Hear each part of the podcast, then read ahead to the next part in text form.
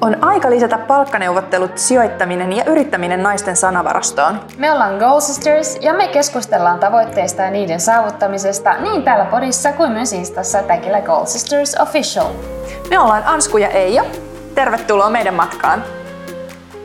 Tervetuloa Goal Sisters podcastin pariin. Ja tällä kertaa meillä on mielenkiintoinen aihe, sillä saatiin tämä meidän kuuntelijalta ja innostuttiin. Ää, kiitos tosissaan vinkistä. Ja meidän aiheena tänään neuvot nuoruuden itselle. Ja meillä on tässä kolme eri kategoriaa. On semmoinen teini-ikäinen, sitten on mahdollisesti korkeakouluopintoja harkitseva ja sitten ehkä nämä ihan niin kuin viimeisimpien päivien havainnot ja huomiot, että mitä sitä nyt vieläkin voisi oppia. Mm. Mä oon tästä aiheesta itse aivan, aivan pähkinöissäni, koska tämä on mielenkiintoinen. Tästä niin heräsi semmoisia nostalgisia muistoja ja jotenkin myös semmoista ehkä havahtui, kun alkoi miettiä just esim. omaa teini-ikää, että mitä mä olisin voinut tehdä toisin tai millaisia neuvoja mä olisin voinut itselle antaa, koska teini-ikä on vähän semmoista myllerryksen aikaa muutenkin ja ää, päässä pyörii vaikka mitä ajatuksia ja kaikkea, niin nousi kyllä niin kuin tosi paljon semmoisia ideoita mieleen, mitä voisin itselle sanoa niin kuin yli kymmenen vuotta sitten. Mitä sä Ansku sanoisit, jos sä muistelet itseä siinä niin kuin 15-vuotiaana yläasteikäisenä, niin tota, mitä oli niin kuin suurimpia haasteita tai neuvoja, mitä sä antaisit sen aikaiselle Anskulle? Ää, no ihan ekana mulle nousi mieleen ulkonäköpaineet, ja nehän on varmaan varsinkin nuorilla tytöillä niin kuin tänä päivänä tosi korkealla ää, niin tuli just semmoinen, semmoinen heti, että se oli asia, mikä ahdisti ja sitä mietti joka ikinen päivä ja joka ikinen aamu, kouluun meni, niin oli semmoinen, että mitä mä pistän päälle ja miltä mä näytän ja onko tukka hyviä, mitä kaikki muut musta ajattelee. Ää, mutta mä ehkä antaisin itselleni neuvon, että, että oo, oo vaan niin oma itses, äläkä stressaa sitä, koska siis ihan liikaa mietti sitä, että miltä, miltä näyttää, mitä muut musta ajattelee ja, ja mikä se mun tyyli on.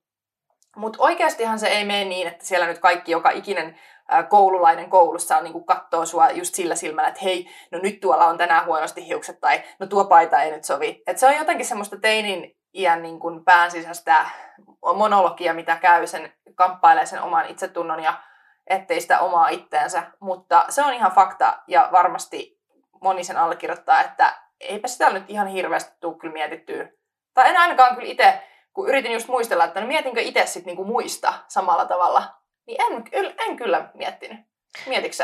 Kyllähän siellä yläasteella on niitä Mean Girlsia, totta kai, mutta kyllä mä aivan samaan taipaan paisuttelin omassa päässäni mm. niitä paineita ja se vei ihan älyttömästi aikaa ja energiaa ja mä toivon, että mä olisin ollut, nykyään on tosi niin kuin vahva itsetunto ja hyväksyy itsensä ja näin se tulee sen iän muuta, mutta oli silloin niin, kuin niin kauhean kriittinen itseään kohtaan. Ja Joo. mä olisin toivonut, että mä en olisi sitä kaikkea aikaa hukannut siihen niin kuin itsensä sättimiseen ja miettiä, miettiä sitä niin kuin kiiltokuvaa ja ihannekuvaa, mihin ei koskaan myöskään päässyt, mutta jatkuvasti tavoitteli jotain parempaa, kauniimpaa, hoikempaa versioa itsestänsä.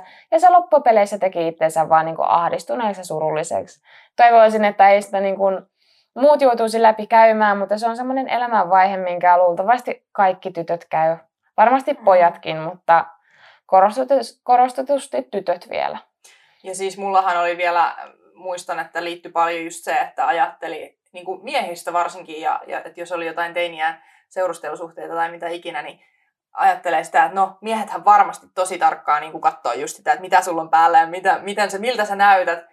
Mutta mä oon niinku myöhemmässä elämässäni oppinut sen, että miehet varsinkaan ei tee mitään syväanalyysejä niinku tämmöisistä asioista, että ne menee niinku aika, ne, ne on tyytyväisiä pienestä asioista ja jotenkin, että ne ei nyt niinku mieti niin tarkkaa, kun naiset on, niinku, ne takertuu niin pieniin yksityiskohtiin ja ne takertuu niihin ja ei niinku millään tahdo päästä niistä irti. Niin. Kyllä mä luulen, että se niinku teini-ikäisiä poikiakin miettii, niin mitä se, mitä se niiden, niiden läpänheitto oli ja se niiden mm. kulissien pystyssä pitäminen, niin siellähän puhuttiin isoista perseistä ja tisseistä ja sitten teinitytöt kuuntelee, kellä hädin tuskin tissejä onkaan tai niin mm. Kyllähän se niitä paineita luo, mutta se ei ole niillä pojilla myöskään se todellisuus, että todennäköisesti ne on iastuneita siihen hiljaiseen Lauraan, kuka on siellä nurkassa, se on aina niin söpö ja näin. Mm. Että tota, tytöt ja pojat molemmat vähän valehtelee ja pelottelee toisiansa ja yrittää päästä sellaisiin standardeihin, mitä kumpikaan osapuoli ei edes odota. Mm, kyllä. Kyllä mä niinku itsehän siis aloin seurustelemaan ensimmäisen kerran vasta 20-vuotiaana. Mä olisin ehkä halunnut sen sille teini-ikäiselle kertoa, että maailmassa on paljon muitakin, kenellä se polku menee näin. Mm. Ja päinvastoin, jos niin kuin tosi nuorena lähtee sellaisiin seurustelusuhteisiin sen takia, että hakee statusta tai hakee hyväksyntää, niin ne on useimmiten niitä suhteita, mitä myöhemmin elämässä katuu.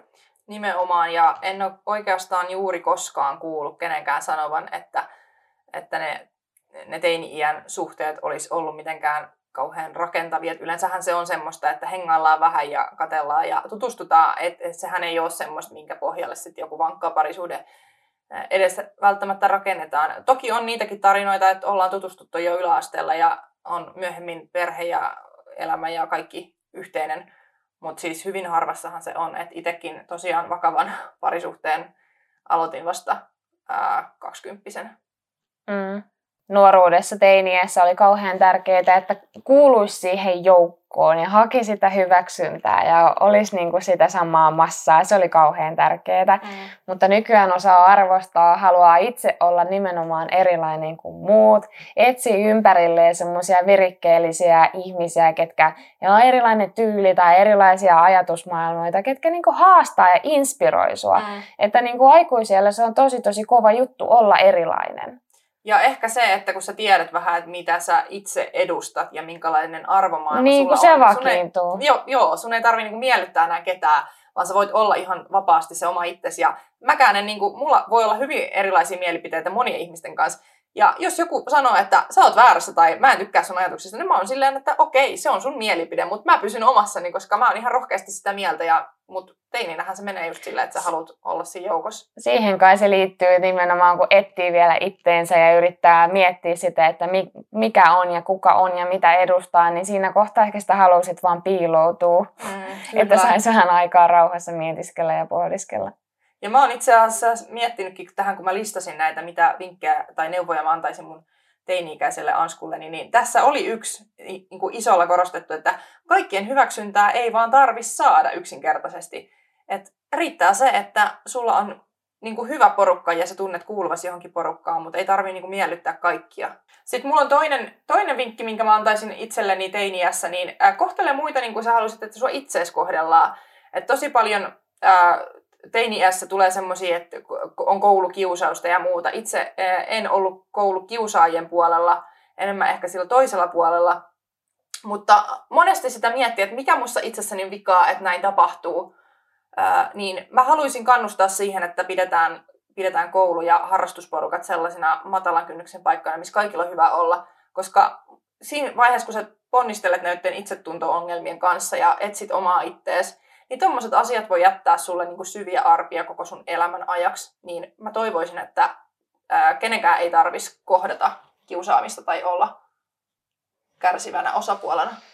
Se on aika yleistä. Mm, Itsekin on ollut koulukiusattu ja se oli tosi kova paikka. Ja mä koen, että lapset, siis lapset on raakoja ja ei ne mm. edes tajua sitä, sitä tota, sitä jälkeä, minkä se voi jättää, mutta mä luulen, että koulukiusaajillakin on itsellä myös sitä pelkoa, että ne jäisi porukan ulkopuolelle. Että se on helpompi heidänkin ottaa se rooli, olla se, olla se kiusaaja ja sulkea joku toinen ulkopuolelle, jotta ei itse jäisi ulkopuolelle.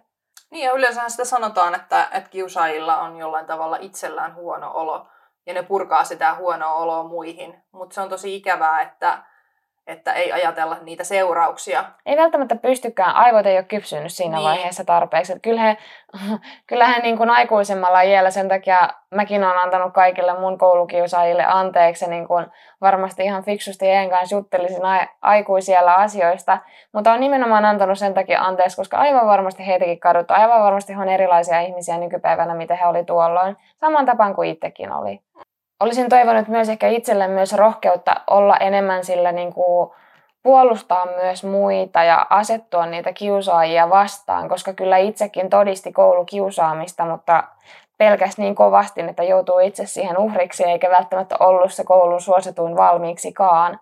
Mm. Niin en sitten, niin kuin, en sitten niin kuin uskaltautunut asettua siinä poikkiteloinen, ei niin kuin jotenkin kokenut sitä omaksi paikaksi, vaikka niin kuin Nykyään se olisi aivan selkeä. Niinpä, niinpä. Ny- nykyään jos mä näen jotain kaltoinkohtelua tai jotain vääryyttä, niin kyllä meidän, meidän aika kovasanaisesti siihen väliin. Mm. ja puolustan niitä heikompia. Se on ihan itsestään selvää, koska mä en kattele semmoista toimintaa enää ollenkaan, mutta siinä nuoruudessa, nuoruudessa ei sitä rohkeutta vielä ollut. Vaikka se voi kuulostaa helpolta, että me siihen väliin ja sano jotain, mutta kyllä se silloin tuntui tosi isolta asialta, että sä menisit puuttumaan jonkun koulun koviksen ää, sanomisiin. Et toisaalta mä ymmärrän sitäkin, että silloin ei ehkä ollut sitä rohkeutta toimia. Niitäkin on olemassa ja respektit heille ja mm. pitää muistaa aina niin kuin kehua ja kiittää ja antaa palautetta, koska semmoiset nuoret tytöt ja pojat, ketkä siihen väliin menee, niin ne on kovia tyyppejä. Mm, nimenomaan. No sitten jos me siirrytään tuohon aikuisiän kynnykselle, puhutaan nyt niin kuin yläasteen jälkeen, lukion jälkeen, siinä kohtaa kun harkitsee ehkä jonkinnäköisiä jatko-opintoja vai siirtyisikö työelämään, niin tota, mitäs neuvoja sinne? No mulla on tuosta ajatuksena, että no, nuorena aikuisiellä niin kuin yleisesti opitaan monia elämäntaitoja. Ja varsinkin siinä, kun muuttaa pois kotoa ja itsenäistyy, niin, niin tulee semmoisia taitoja, että sun on pakko ottaa vastuuta omasta elämästä ja äh, hankkii hyviä rutiineja ja elintavat ja, ja näin. Niin just ihan semmoiset ihan perusasiat, että älä hylkää niin kuin liikuntaa, terveellistä syömistä ja, ja vapaa-aikaa. Että helposti just vaikka kun aloittaa korkeakouluopinnot, niin elämä menee siihen, että, että se ensimmäinen vuosi on rankkaa piletystä ja haetaan sitä omaa itteensä ja nautitaan siitä vapaudesta nyt, kun ollaan päästy kotoa pois. Mutta sitten se, että, että pitää ne myös ne rutiinit siinä elämässä, niin pysyy se arki ja elämä paremmin tasapainossaan, niin mun mielestä se olisi tärkeää. Mitäs sulla ei on? Mulla on aika tärkein oppi tuossa vaiheessa, kun korkeakouluopintoja aloittelin, niin oli tullut jo lukiosta selkeäksi se, että esiintyminen jännittää. Ja ei oikein osannut laittaa leimaa sille, että mistä tässä on nyt kyse ja minkä takia syke nousee 300 ja minkä takia ajatus katkeilee, mutta tiesin vaan sen, että ahistaa niin maan, maan vietävästi, että tota, ää, huomasin, että nyt mulla on niin ajatusmaailma semmoinen fight or flight mulla on, niin kuin mä huomasin, että mun tekee mieli alkaa droppaa näitä kursseja, mun on tekee mieli alkaa välttää luentoja. Tajusin samaan aikaan sen, että jos mä tämmöisellä polulla jatkan, niin mä en ikinä tule pääseen niihin uratavoitteisiin tai mu- muihinkaan isoihin asioihin mun elämässä kiinni, mitkä on mulle tärkeitä. Ja se maailman suurin ahdistus, ahdistuspallo, että mun on nyt pakko vaan kohdata ja ottaa härkää sarvista. Ja ne ensimmäiset kerrat, kun sitä esiintymistä alkoi harjoittelemaan ja pakotti itsensä niihin tilanteisiin, niin ne oli aivan hirveitä. Mm, aivan tuskaa. Mutta tota, mä tajusin sitä kautta sen, että mitä tahansa pystyy opettelemaan ja reenaamaan. Ja toi asia, missä mä en ollut koskaan ollut hyvä, mikä ahdisti hirveästi, niin mä aloin sitä reenaamaan, mä aloin kehittymään joka ikinen kerta, se tuntui helpommalta ja helpommalta. Mulla oli taustalla niitä epäonnistuneita kokemuksia. Niin sitten kun mä asennoiduin siihen ihan eri lailla, mä rupesin miettimään, että tämä on niin kuin kaikki reenin kannalta. Että se, että mä menen sinne eteen ja puhun ja esiin, niin se on jo voitto itsessään. Että jos odotustaso on matalalla, niin se oli tosi helppo nostaa tai niin kuin ylittää ne omat odotukset. Mm. Ja mä aloin saamaan niitä positiivisia esiintymiskokemuksia ja nykyään mä sanoisin, että mä oon oikeasti vahva esiintyjä. Mä oon oppinut myös nauttimaan siitä ja kukaan ei ulospäin arvaisi sitä enää, että mua jännittää ja pelottaa. Ja sen takia, kun oli sitten koulussa tilanteita, että mä huomasin, joku oli valmistautumassa menee sinne eteen puhumaan ja hän niin kuin oli hirveän hermostuneen olonen ja hypisteli papereita ja kädet hikoja ja muu. Niin mä saatoin mennä istumaan alas hänen viereen, kertoa tämän mun storin, mistä mä oon lähtenyt. Mm. Ja he niin kuin ilahtu siitä hirveästi ja sanoi, että niin kuin, ei sustakaan olisi koskaan arvannut ulospäin, että sua muka jännittää. Mm. Niin mä halusin niin kuin rohkaista niitä siinä kohtaa, että kun mä oon tätä pystynyt reenaamaan ja mun lähtökohdat oli paljon paljon huonommat, mitä heillä oli. Kaikkea pystyy reenaamaan. Ja sitten se toi mulle itsevarmuutta viemään tätä ajatusmaailmaa myös muille elämän osa-alueille. Okei, toi oli tosi hyvä neuvo ja hienoa, että sä oot saanut itsestäsi nyt niinku kuoriuduttua tuommoisen esiintymisvarmuuden. Se on varmasti tosi monelle ihmiselle yleinen ää, juttu, että pelkää esiintymistä. Ja mä muistan, että mä olin itsekin siis ehkä nuorempana enemmän, just niin kuin teiniässä oli semmoinen pelko, että kun piti esiintyä niin kuin väkijoukoille. Mutta siis se on taito, mikä ihan mikä muukin, että sä voit sen harjoitella ja niin kuin säkin oot sen todistanut, että harjoittelemalla sä oot päässyt siitä yli ja nykyään sä oot ihan huikea esiintyjä joillakin muilla, kyllä mullakin on jossain määrin ollut myös sit semmoista niin kuin sosiaalisiin tilanteisiin liittyvää jännitystä ja pelkoa. Ei, ei nyt mitään niin kuin paniikkihäiriöä, mitä jollakin toisella voisi olla, mit, mitä mm. pystyy myös työstämään. Mutta ihan samaan tapaan kuin on ollut, ollut niin kuin aikanaan tosi tosi introvertti, niin kutsuisin itseäni ekstrovertiksi nykyään. Et se on myös se, mitä mä rupesin reenaamaan, että mä menin vaan porukoihin morjestamaan, esittelemään itteni. Jouduin keksimään. Mulla oli jos, jossain kohtaa, mä muistan, mulla oli kännykän muistiossa myös puheenaiheita, small talk aiheita. Okei, okay, mahtavaa. Koska se ei tullut luonnostaan, nykyään se tulee luonnostaan. Mm. Mutta niin kuin, ne voi olla vaikka kuinka aiheita, niin kuin arkoja, henkilökohtaisia aiheita, mistä ei välttämättä kellekään mielellään puhuisi, mutta se on tärkeää, että niistä puhutaan. Ja siis äh, mun mielestä ainakin joissain korkeakouluissa varmasti onkin semmoisia kursseja, niin kuin esiintymistaitokursseja, missä sä voit niin kuin rohkeasti turvallisessa ympäristössä harjoitella tämmöisiä vaikeita mm. taitoja. Mä itse asiassa ilmoittauduin sellaiselle, okay. mutta se peruttiin alhaisen osallistujamäärän ah, vuoksi. Harmi, mutta sä oot saanut itse kuitenkin sen taidon. Mä oon sitten vaan, siis mä oon kaikki tilaisuudet ottanut hyötykäyttöön, missä on pystynyt esiintymistä harjoittelemaan. Että on vaikka jotain ryhmätyötä tehty, missä jonkun on pitänyt sitten kertoa se siinä niin kuin pulpetissa istuessa, että no mitä tässä on nyt tehty ja mitä ajatuksia, niin mä oon mieluusti sitten nostanut käden pystyyn, että mä voin kertoa sen meidän puolesta. Että sehän, on niin, sehän on esimerkiksi myös semmoinen matalan kynnyksen paikka. Mutta on niitä sitten, jos ei halua sitä koulusta yliopistossa tai ammattikorkeassa tai ammattikoulussa reenata, niin löytyy niitä sitten muitakin kanavia, että googlettelee, niin varmasti löytyy.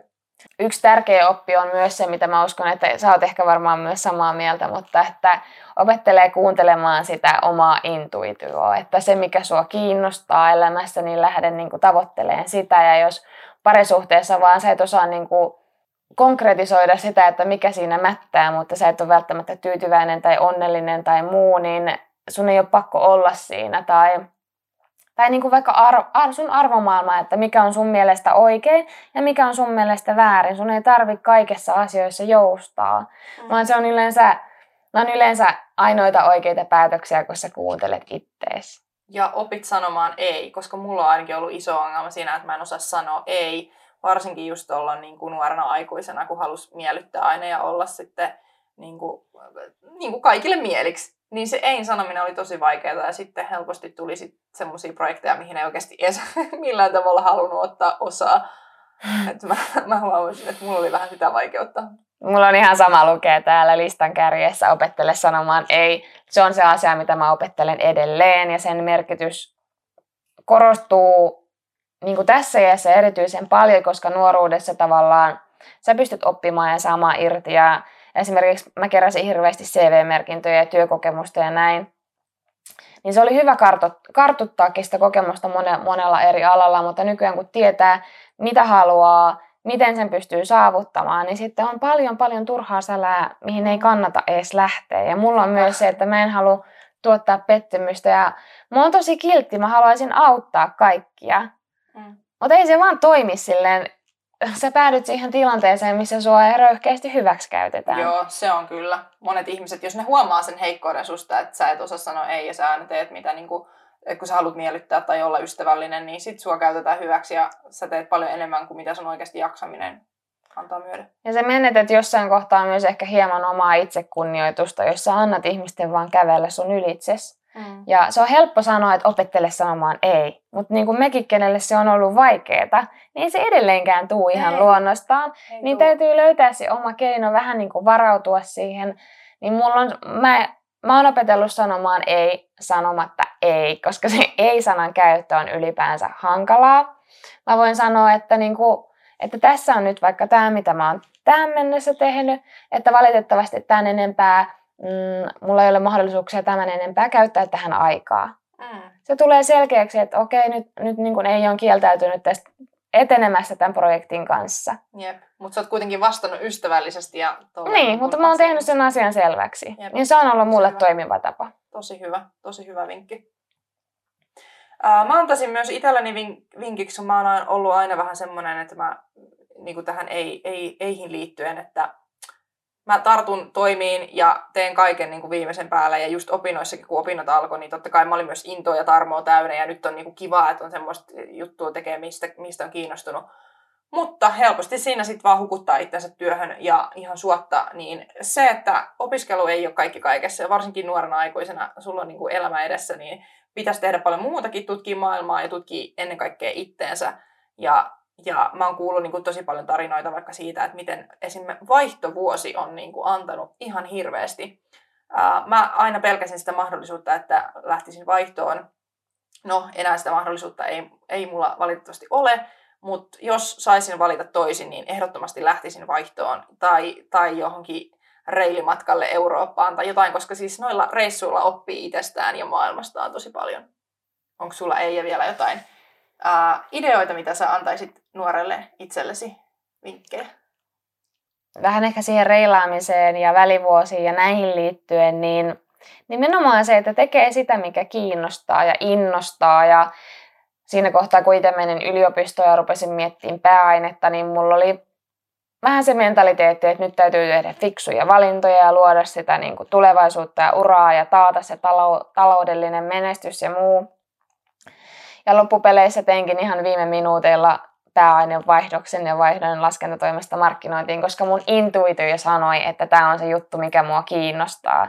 Ja mä oon äärimmäisen onnellinen, että mä kuuntelin sitä, koska sä et voi pakottaa itteesi johonkin, tai voithan sä niinku lukea siitäkin itse kirjanpitäjäksi, mm. mutta se ei olisi ollut mulle mitenkään intohimo ammatti. Mä olisin luultavasti vaihtanut jossain kohtaa sitä. Mm. Tai sitten mä olisin jäänyt siinä ihan perustasolle, koska nykyään, koska mä edelleen tunnen suurta paloa markkinointia kohtaan, mä vaan jatkuvasti kehityn ja kehityn ja kehityn. Ja se tekee musta siitä niin kuin alan ammattilaisen. Mm, toi on hieno juttu ja itse asiassa sanon itsekin oman tarinani. Mullahan kun mä aloitin hallintotieteen opinnot Tampereella, niin se oli mulla aina ollut semmoinen plan B, koska mä en päässyt silloin oikein heti ekana vuonna.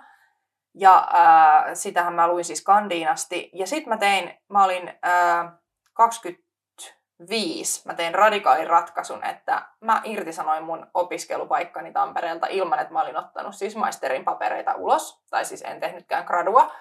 Ja, ja päätin tosiaan muuttaa Tampereelta Turkuun ja aloittaa avoimessa opinnot oikeuksessa, koska se oli mulla ollut aina se juttu, mitä mä haluan tehdä. Ja mä ajattelin, että mä heitän nyt itteni tyhjän päälle ja etenen askel askeleelta kohti sitä mun unelmaa sen sijaan, että mä olisin tehnyt tutkinnon jostain asiasta, mikä ei mua kiinnostanut laisinkaan. Ja todennäköisesti, niin kuin sanoitkin, niin olisin ehkä päätynyt työelämään, mutta vaihtanut jossain vaiheessa. Niin mä koin, että se olisi tärkeämpää tehdä se vaihto siinä vaiheessa, kun sä oot vielä nuori ja sä voit vaikuttaa sun uraan, kun sit vaikka nelikymppisenä lähtee vaihtaa ja katua sitä, mitä on tehnyt.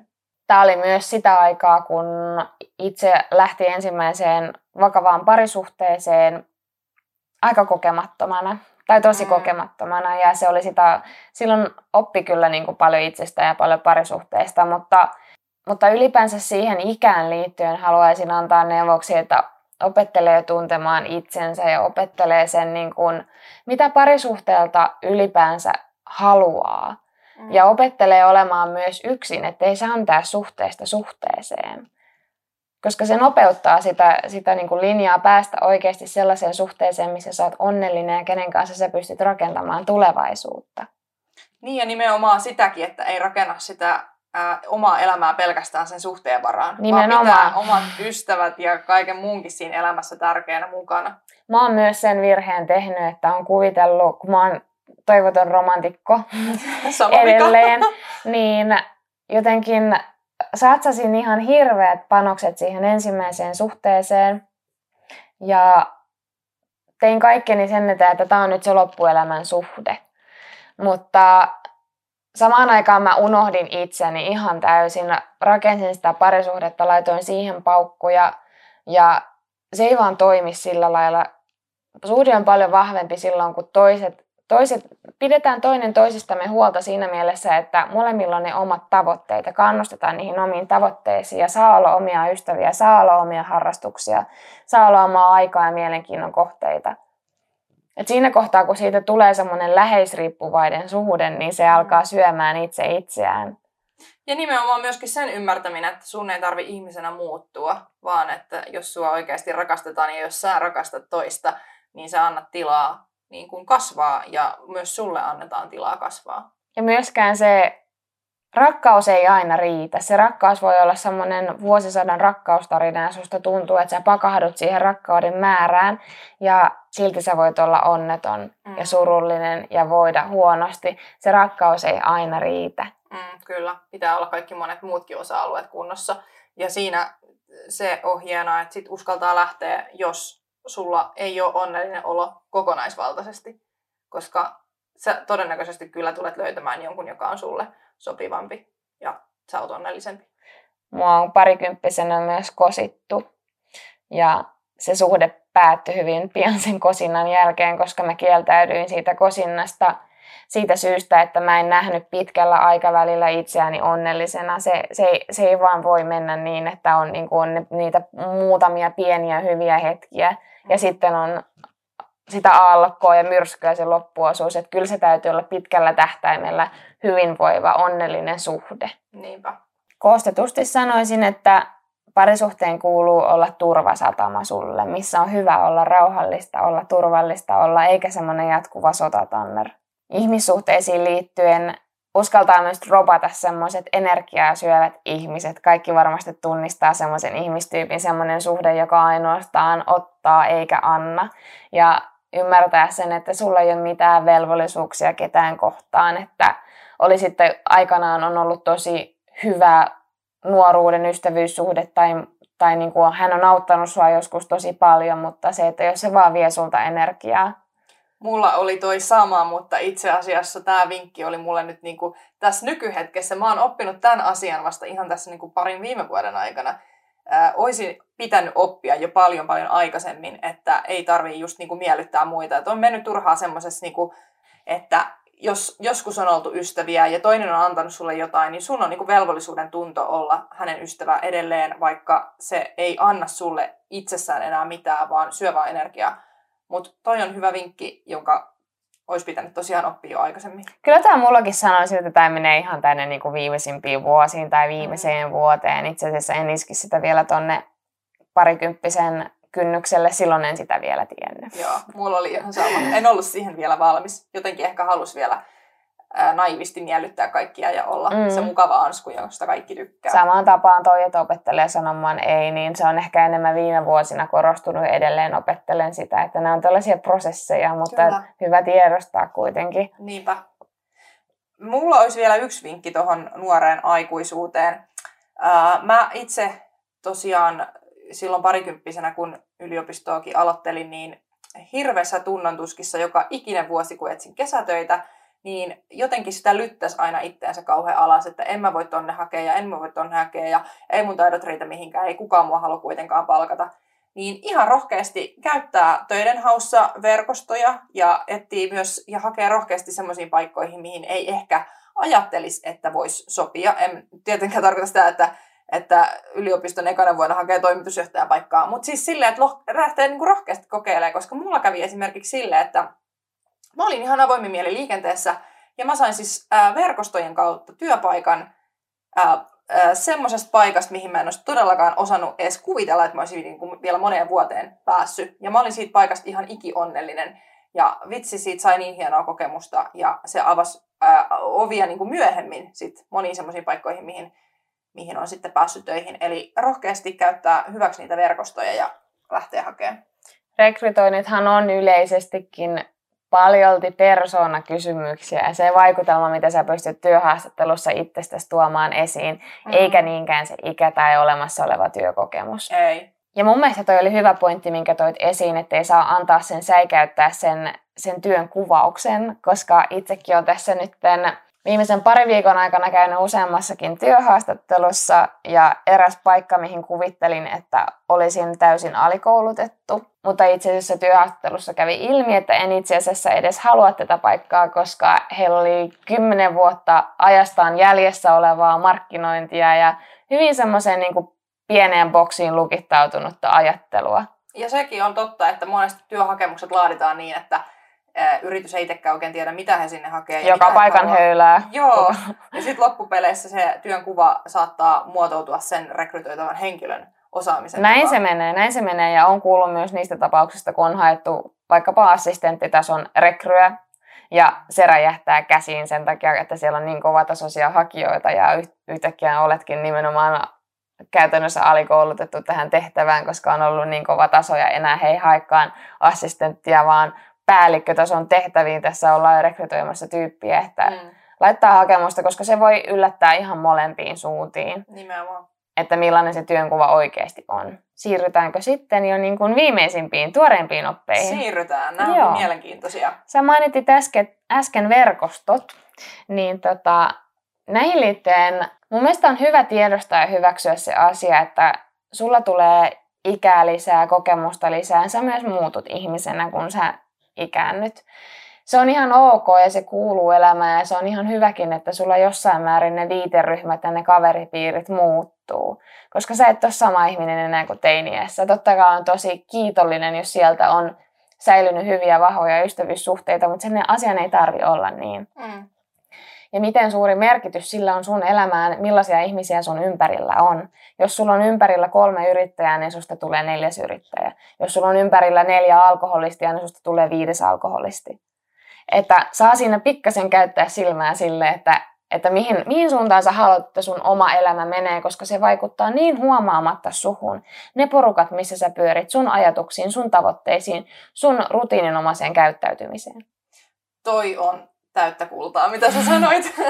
siis ähm, mä oon valitettavasti, mutta siis on joutunut tekemään niin sanotusti karsintaa ystävissäni nyt niin kuin viimeisten vuosien aikana ja poistaa elämästäni just semmoisia ihmisiä, joiden äh, arvomaailmat tai joiden niin kuin yleinen elämäntyyli on siis semmoinen, että ne tuottaa mulle niin kuin negatiivista äh, energiaa tai ne ei anna mulle oikeastaan mitään. Tai ne on niin eri elämäntyylissä tai elämänvaiheessa, että jotenkin se ystävyys on ihan huomaamatta niin kuin vaan luisunut sit etämälle etämälle.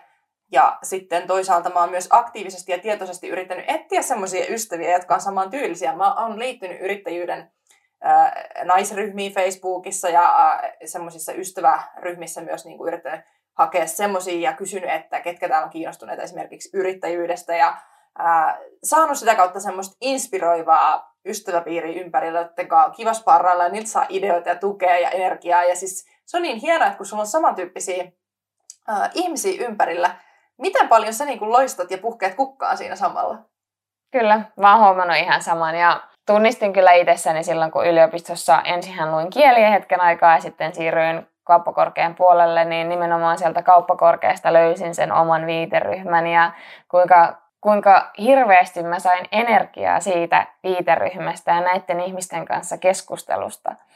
Ja nyt tavallaan yliopistosta on jäänyt hyviä ystäviä kouraa, mutta nyt on siirtymässä täyspäiväiseen yrittäjyyteen ja työelämään, niin on pohtinut kyllä, että mistä niin kuin, missä porukoissa sitten seuraavaksi tulisi käyttämään aikaansa, niin esimerkiksi itsellä on nämä nuorkauppakamarit, että todennäköisesti jos sen kohtaa liityn sinne suurimpana syynä on se, että saa samantyylisiä ihmisiä ympärille. Mm, ja verkostoja. Niistä voi olla myös sitten tukea ja apua myöhemmin sun omassa niin kuin just yrittäjyydessä tai työelämässä. Ja ei, ei sitä tiedä, missä siitä voi olla apua. Sitten tässä muutaman viimeisen vuoden aikana ja itse asiassa ehkä suurimpana nyt niin kuin tämän koronavuoden aikana mulle on tullut vahva fiilis ja intuitio siitä, että toteuta just nimenomaan itseäsi ja mene siihen suuntaan, missä sä koet olevas onnellinen. Et liikaa mä oon aikaisemmin ehkä jumittanut myös siinä ajatuksessa, että silloin jo teininä, kun mulle tuli se fiilis, että mä haluan oikeikseen ja musta tulee lakimies ja sitä kohti mä oon niin kuin, edennyt tässä vuosien aikana, niin jotenkin tämän viimeisen vuoden aikana mulla on myös vähän alkanut tulee erisuuntaisia ajatuksia. Jopa ehkä pelästynyt sitä, että hei, nyt mä en ehkä enää haluakaan sitä, mitä mä oon joskus halunnut. Ja tässä tämän koronavuoden aikana mulla on tullut myös semmoinen niin syttynyt oikein kipinä siitä, että ei vitsi, että yrittäjyys voisikin olla se mun juttu ehkä enemmän. Ja sitten on tullut kaikenlaisia villejä ideoita, että jaa, mä voisin muuttaa ehkä jopa Espanjaan ja perustaa jopa sinne yrityksen. Tai että se, semmoinen elämäntyyli, mitä mä oon haaveillut joskus kaukaisissa unelmissani vaan niin kuin just ulkomaille muutostakin, niin, niin ää, en, että älä jätä ajatuks, ä, ä, niin kuin asioita vaan ajatuksen tasolle, vaan etene pikkuhiljaa konkreettisesti niitä kohti. Eli mäkin olen tuota yrittäjyyttä vienyt eteenpäin. Nyt mä aloitin Espanjan opiskelun. Että tavallaan kaikki se, mitä mä haaveilen, on jollain tasolla koko ajan konkreettisesti lähempänä sit toteuttamista.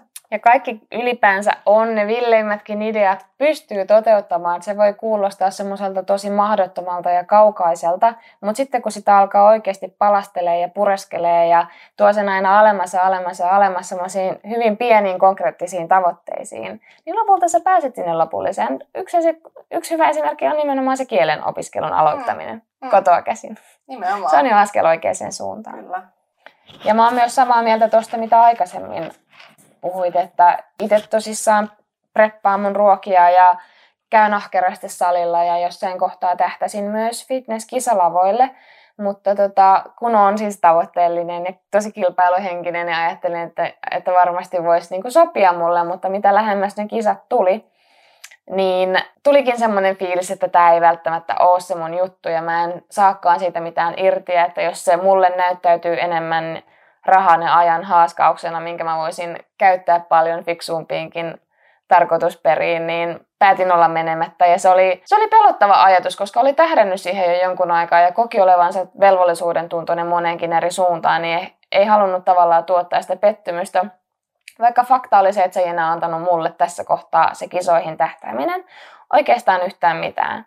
Niin ymmärtää sen, että sä et ole velkaa kellekään. Että ne ihmiset, kenen mielipiteellä on oikeasti väliä, on sun läheiset ystävät ja sun läheiset perheenjäsenet. Ja ne haluaa ainoastaan, että sä oot onnellinen. Mm. Joten sä oot velkaa ainoastaan itsellesi tehdä sellaisia päätöksiä, mitkä tekee susta onnellisen ja vie sua kohti sun omia tavoitteita. Ja usein se menee myös niin, että sun läheiset oikeasti tukee niitä, nimenomaan niitä sun ajatuksia ja tu- ää, tavoitteita. Eli ei, ei, ei tarvitse pelätä sitä, että, ja toisaalta joskus voi ollakin niin, että joku läheinen ystävä voikin sanoa mielipiteensä, että ei, tämä ei ole hyvä juttu, mutta sä voit silti sanoa ja mennä kohti sitä sun unelmaa, että ei sun tarvi hakea sitä hyväksyntää myöskään läheisiltä. Ja se on hyvä, jos niin kuin, ystävyyssuhteissa uskalletaan myös puhua rohkeasti, koska, koska se on aika pinnallinen suhde, jos ainoastaan niin kuin myönnytellään toisiaan ja muuta. Että kyllä niin kuin, varsinkin kun tuntee, tuntee toisinsa hyvin ja, ja niin kuin haluaa sille toiselle parasta, niin uskaltaa sanoa myös ei siinä kohtaa, koska ei tarvikaan olla samaa mieltä, mutta että antaa vähän ajateltavaa. Ja itsehän pystyy kääntämään sen myös motivaatioksi, että mä oon huomannut nytten aikuisiellä, että kuinka pirun rohkea musta on tullut. Mm, se on aika heittäytyjä nykyään. että aikaisemmin, jos joku olisi vaikka sanonut, että sä et pysty tuohon tai sulla ei ole tarpeeksi osaamista tai koulutusta tai sä olet vain nainen, niin muahan alkaa vaan ärsyttää. Mullahan tulee semmoinen fiilis, että no mähän näytän sulle. Mm. Että se ei hetkauta mua mihinkään suuntaan. Joo, mulla on ihan sama. Ja nimenomaan semmoinen, että edelleenkin, vaikka me eletään 2020-lukua, niin monissakin eri konteksteissa saattaa törmätä siihen, että tytötellään tai ollaan jotenkin, että koska sä oot nainen, niin sä oot jollain tavo- tavalla et niin vakavasti otettava tai muuta. Niin mähän oon niin ottanut sen asenteen, että no, piru vie. Mä muuten näytän, että saakeli varmasti pääsen ja saan tavoitteet tehtyä. Ja, ja niin kuin, että tavallaan mä en tykkää semmoisesta ajattelumallista enää, että, että naisten ää, kuuluisi olla vaan kotona ja keittiössä ja tiedätkö, ettei me, meistä niin kuin ole mihinkään. Mutta meistä on siihen ihan, mihin me päätetään, että meistä on. Nimenomaan näin, eikä se välttämättä ole sukupuolikysymys, vaikka tiettyjä rajoitteita naisille helpommin asetetaan, mutta miten siihen itse suhtautuu? Mm. Siihen, että joku yrittää lytätä sua, niin miten sä sen otat? Saatko siitä energiaa ja motivaatioa vai lyökö se sut maahan, koska sen pystyy itse taas päättämään. Niinpä. Toisin tähän niin kuin aikuisikään liittyen myös sen esiin, ää, paljon on joutunut opettelemaan sitä, että miten suhtautua rahaan ja miten käyttäytyä rahaan, koska tämmöiset asiat mun mielestä oppii lapsuudessa jo jossain määrin perheestä. Ja omasta lapsuudessa on tottunut siihen, että eletään kädestä suuhun, niin kun tili tulee, niin se menee ja totta kai ei ole ollut myöskään mahdollisuuksia välttämättä laittaa niin hirveästi sivuun, mutta tämä mentaliteetti on hyvin vahva ollut, mistä on tietoisesti pyrkinyt eroon ja opetellut siihen uusia käyttäytymismalleja. Ja esimerkiksi tällä hetkellä kaikki menot, mitä mulla menee, niin kirjaa ne fyysisesti ylös. Siihen on sovelluksia tai sulla voi olla joku Excel-tiedosto puhelimessa tai muu. Ja se kirjaaminen itsessään ei tarkoita sitä, että se vähentää sun kulutusta, vaan nimenomaan se, että sä tulet tietoisemmaksi siitä, että jos sä joudut sen jokaisen coffeeshopista ote, ostetun 6 euron laten kirjaamaan sinne ja laskeskelet, että mullahan menee 70 kuussa kahviin, niin sulla niin kuin automaattisesti sä alat vähentämään sitä. Tai jos sä katsot, että sulla menee röökiaskiin niin kuin kymppi per päivä, niin kyllä se sun käyttäytyminen muuttuu. Plus siinä on myös se, että nykyään kun ei juurikaan käytetä käteistä rahaa, niin kortilta kun lähtee, niin se, sä et ole enää tietoinen siitä, mitä sieltä lähtee. Se on ihan sama, onko se 2 euroa vai onko se 20 euroa. Mutta kun sä joudut itse sen fyysisesti kirjaamaan, niin sillä alkaakin olemaan merkitystä. Toi on tosi hyvä. Ja monethan pitää semmoista niinku rahapäiväkirjaa, että ne laittaa sinne just, niinku, että niillä on vaikka viikkobudjetti ja ne yrittää sen ää, sen sovitun summan, mitä ne on päättänyt, niin pitäytyy siinä rajoissa. Ja ihan yleisestikin, vaikka ei, vaikka ei rahasta olisikaan puutetta, niin se voi olla ihan eh, herättävää nähdä, että kuinka paljon ja mihin sitä rahaa käyttää. Yhdessä talouskirjassa oli mun mielestä tosi hyvä vinkki, uh, pay yourself first, maksa itsellesi aina ensimmäisenä. Siinä kohtaa, kun sulle tulee rahaa tilille, niin sä maksat siitä laskut ja sitten sä katsot paljon, kun sulle sinne jää päivän päätteeksi. Sitten sä säädät sitä sun kulutustermostaattia sille asetukselle, että nämä rahat pitää saada kaikki käytettyä ennen kuin seuraava tili tulee. Mm. Se on hyvin ihmisille luontainen tapa toimia. Mutta jos sä otat sieltä aivan ensimmäisenä, siirrät automaattisiirrolla Nordnettiin tai säästötilille tai johonkin muulle, missä se ei ole niin näkyvissä, ilman että sun tarvii siihen laittaa aikaa ja energiaa edes, niin siinä kohtaa sun termostaatti säätyy semmoiselle asetukselle, että no niin, no nyt sinne jää tämän verran, että nyt mä säädän myös mun kulutustani. Ja silti sä saat kuukausittain sen 500 euroa, 100 euroa, 20 säästettyä ja käytettyä johonkin järkevään. Toi on ihan totta kans. Monilla pankeilla on myös tarjolla semmoisia tilejä, mitkä ei ole niinku säästötilejä, mutta sä saat sen rahan sinne, se tuottaa jonkun verran korkoa, mutta sä et saa sitä rahaa sieltä pois kuin vain äärimmäisessä hätätapauksessa. Ja semmoinen tili, mulla on esimerkiksi yksi ystävä, joka, joka on päättänyt, että hänellä on aina tietty määrä rahaa tällä hätävaratilillä. Ja hän ei koskaan ota sitä rahaa sieltä pois, mutta jos hänellä on pakottava tarve, tulee vaikka joku koira täytyy viedä kalliiseen eläinlääkäriin ja muuten ei sitten niinku tilillä ole katetta, niin hän ottaa sieltä sen hätävarakatteen, mutta hän saman tien seuraavasta palkasta siirtää sen rahan sinne takaisin. Eli se ei tavallaan ole ekstra rahaa, mitä sä käytät, vaan siellä on aina se pahan, pahan päivän varalle oleva kassa. Ja monilla on esimerkiksi nyt korona-aikaankin ollut se ongelma, että jos ei ole varautunut tämmöisiin äkillisiin yllättäviin elämäntilanteisiin ja sitten on vaikka joutunut yllättäen yhtäkkiä työttömäksi, niin sitten onkin hätä, että mitä tehdä. Ja rahan puute luo paljon stressiä ja se stressi kanavoituu myös kaikille muille e-, elämän osa-alueille, niin sen takia esimerkiksi tuommoisia asioita on hyvä miettiä. Kuulostaa ihan samanlaiselta tililtä kuin mikä mulla on. Sen nimi on POF-tili. Tiedätkö, mistä se tulee? En. se tarkoittaa peace of mind-tiliä. Okay. Ja se on ihan samanlainen pahan, pahan päivän varalta tili. Niin mä itse myös tiedostan sen, että jos on epävarma taloustilanne tai muuten joutuu stressaamaan näitä, niin sitten se sama stressi, mitä sä puhuit, se kanavoituu parisuhteeseen, se kanavoituu tulevaisuuden suunnitteluun. Sä et oikein ikinä, ikinä pääse sitä tunnetta karkuun, vähän semmoinen pieni ahdistus jatkuvasti. Mm. Niin se on mun peace of mind-tili. Niin, niin. Ja se on se pankki, mihin mulla ei oikeastaan ole pankkikorttia. Se on se pankki, missä mä hyvin harvoin käyn katsomassa saldoa tai muuta. Et se ei ole myöskään semmoinen, missä mulla on houkutus käyttää sitä. Aivan. Ja viimeisenä asiana mulla tulee sitten tähän aikuisien neuvoihin on se, että on alkanut miettiä, mikä on oikeasti elämässä tärkeää. Varmaan liittyy nimenomaan siihen ikään, tajuaa sen oman, omankin elämänsä rajallisuuden, mutta että haluaa viettää aikaa vanhempien kanssa vielä, kun sitä aikaa on. Ja mm. ei ota asioita itsestäänselvyytenä, ei ota ystäviä itsestäänselvyytenä, ei ota parisuhdetta itsestäänselvyytenä. Että jos oikeasti löytää rinnalleen semmoisen puolison, kenen kanssa pystyy kuvittelemaan pitkän tulevaisuuteen, niin panostaa siihen ja panostaa siihen myös aikaa. Mm. Ja niin kuin parisuhteessakin tulee niitä hyvimpiä ja huonompia aikoja ja siinä kohtaa, kun tahtotila on oikea ja molemmat sitä asiaa haluaa työstää, niin pystytään pääsemään minkä vaan yli. Mutta edelleen mä oon sitä samaa mieltä, että pitkällä tähtäimellä pitää jo nyt olla onnellinen. Muuten siinä ei välttämättä ole järkeä. Kyllä. Ja tämä rohkeus. Mä uskon ja toivon, että en koskaan tule siitä luopumaan. Että sen mä oon vasta aikuisiellä saanut ja mä uskon, että se voimavara tulee kantamaan mua pitkälle. Mutta sähän oot sen tyyppinen ihminen, että sulla, susta oikein huokuu semmoinen niin sisäinen palo ja rohkeus. Että jotenkin, koska me ollaan tunnettu sun kanssa niin teiniästä asti, niin sussa näkyy se kehitys ihan valtavan hyvin, että sä oot niin kuin omalla työllä ja omalla ää, aktiivisella harjoituksen niin kuin kautta saanut itsestäsi esiin noita vahvoja puolia ja sen vaan haluat korostaa ja kehittyä niissä, niin mun mielestä toi on hieno taito kyllä. Olipa ihanasti sanottu. Kiitos. Anskoa taas mä oon itse pitänyt aina niin kuin äärimmäisen rohkeana ja ihailu sitä piirrettä sussa ja nuoresta saakka, että se nyt ei ole muuttunut mihinkään.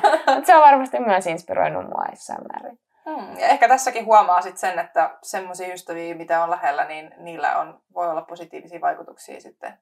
Et ei jolta mä oon taas ehkä oppinut enemmän tämmöisestä niin kuin yrittäjyydestä. Mä oon nähnyt, miten sulla on paloa siihen sun omaan juttuun ja sitten on ehkä itsekin alkanut miettiä ja, ja lähtenyt ajattelemaan, että tämä voisikin olla kiinnostavaa. Ja sitten toisaalta mekin ollaan paljon yhdessä jaettu ajatuksia ja tuettu toisiamme, niin kyllä mä koen, että siitäkin on ollut paljon iloa ja apua. Kyllä sillä lähipiirillä on ihan hirveän suuri merkitys. On, kyllä. Ja osaa olla kiitollinen siitä, mitä nyt on ympärillä. Että nyt, nyt on oikeastaan ollaan päästy niistä vähän toksisista suhteista eroon. Niin Niinpä. Nyt on paljon hyvää ja paljon hyvää, mistä saa olla kiitollinen kyllä. Ja se onnellisuus näkyy myös kaikilla elämän osa-alueilla. Et mun mielestä me ollaan nyt molemmat aika tasapainossa elämiemme kanssa. Eiks vaan? Samaa mieltä. Hyvä. Ehkä on aika lopetella tältä päivältä näiden aiheiden parissa ja, ja jatketaan keskustelua taas tuolla Instagramin puolella. Äh, Call Sisters Official, ota seurantaan ja pistä ihmeessä meille kommenttia. Ja hei, lukijana tai kuuntelijana tekin voitte ehdottaa aihetoiveita. Tämä oli nyt kuuntelijan toive, joten pistäkää ihmeessä myös yksityisviestillä meille toiveita, mistä te haluaisitte kuulla uusia podcast-jaksoja. Laittakaa uusia toiveita tulemaan, mielellään niitä kuunnellaan. Ja jos teillä heräsi tästä podcast-jaksosta jotain omia oppitunteja oman elämän suhteen, niin laittakaa niitäkin jakoon. Hyvät vinkit kiertoon.